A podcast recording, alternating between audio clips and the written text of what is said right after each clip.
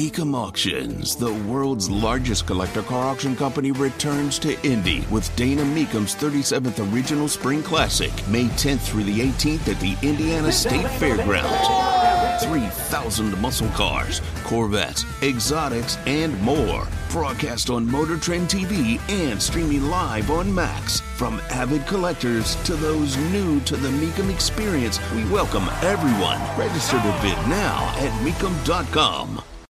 Tony Katz, the morning news.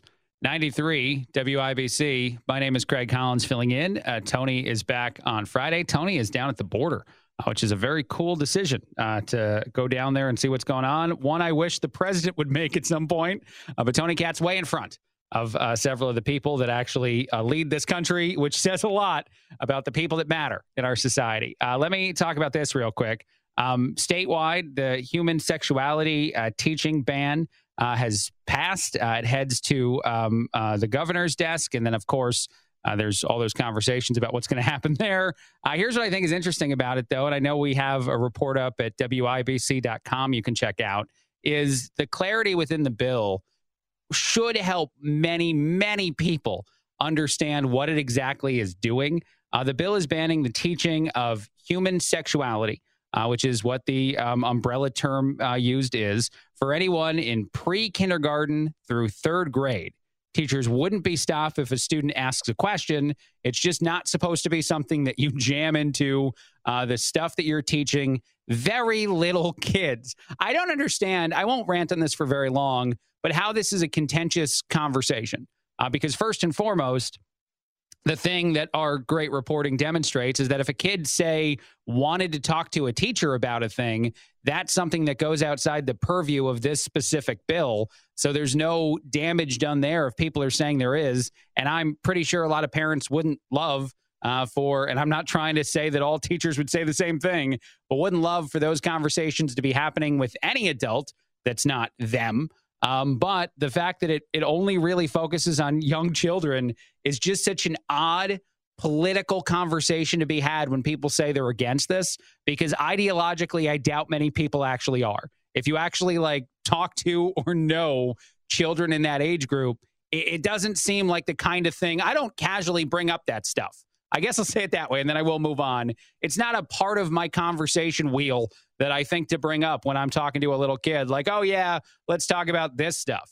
Uh, mostly because I'd be um, very, very upset if I heard someone doing that with even some of my relatives that was, you know, uh, an adult bringing these conversations up to a kid. It just, it makes no sense. There's no reason to talk about it. And when I was a little kid, I remember not having any of this on my radar at all. I was very, very confused about, um, you know, things. None of them had anything to do with this topic because, again, it wasn't even in my brain uh, for uh, much later in my life. All right, other stuff I just want to go through real quick. Uh, the White House press secretary, not good at her job. Uh, a lot of people say that she's not good at her job. Uh, here's a few demonstrations of it from yesterday, though, that I find uh, tremendously interesting. The first one being sort of repositioning uh, Democrats on a lot of issues uh, that Republicans have certainly been at the forefront of. So much so that if I actually didn't tell you the person talking and deleted any of the references to the opposite side being Republicans, you'd almost think this person was describing a Republican politician and not a Democrat because Democratic um, uh, values or Democratic different positions have caused all of the problems that she chooses to list. Here we go. It's clear that the Speaker's bill breaks House Republicans' commitment to America. In the run up to the 2022 election, House Republicans promised to put cops on the beat. Instead, they're fighting to put fentanyl on the street by defend, defunding what? Border Patrol. Their proposal makes clear that only things House Republicans are committed to giving to Americans are increased crime lower e- economic growth, and more manufacturing jobs sent back to China.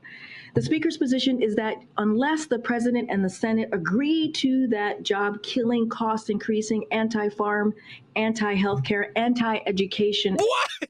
I'm sorry. I, I, really just want to keep saying what as much as I possibly can here. That's amazing. That's amazing to read with a straight face. There's only two ways that Karine Jean Pierre was capable of doing that, in my opinion. And this is a person who oftentimes shies away from say giving a evasive answer to a question by just fully not answering it just saying she's not briefed on it she doesn't know she hasn't talked to the people that are supposed to uh, be spoken with by a white house press secretary before walking in front of a podium. The first way is she actually has no idea uh, that her side of the aisle has positioned themselves against every single one of those things. She's that unaware of, and I doubt that that's true. Uh, the second way is that she actually demonstrates to me something that I've said before is totally wrong. I said she's not great at lying, uh, which is why she pleads the fifth so often. She did that with a straight face, without smiling, without breaking or batting an eye. That's amazing. Uh, by the way, social media put up context to the stuff she said on any of the videos that are out there, including reference to the Border Reinforcement Act of 2023, uh, which called on the resumption of border wall construction, the hiring of 22,000 border agents, and much more to support local uh, enforcement, law enforcement, et cetera. So, yes, there's tons of ways that Republicans have tried to attack every one of those issues, and Democrats have been behind uh, screwing all of those up. You know what I really love, or maybe the right way to say it. What I really hate about politics is how you can try to pass one bill. The bill can be overstuffed with spending in just a, a ton of different ways. And then when the other side of the aisle says no, because you stuffed the crap out of a thing, you then say they're anti spending on all this stuff that matters to the American people. When the reality is, the only things they were anti is all the ridiculous um, uh, fat, all the ridiculous things that you stuffed inside of a bill that you knew was going to get rejected anyway. It's the most disingenuous version of argument and political debate that exists in our society that allows for a moment like that to happen and a person to think what they said is technically true, uh, well, just ridiculous um, for several people, most, hopefully, most Americans who understand what the fights have been about in the world of Democrat versus Republican. All right, I'll take a break. I'm, I'm just, I want to just keep screaming what though? A quick break, a lot more. Craig Collins filling in, Tony Katz, the morning news, 93 WIBC.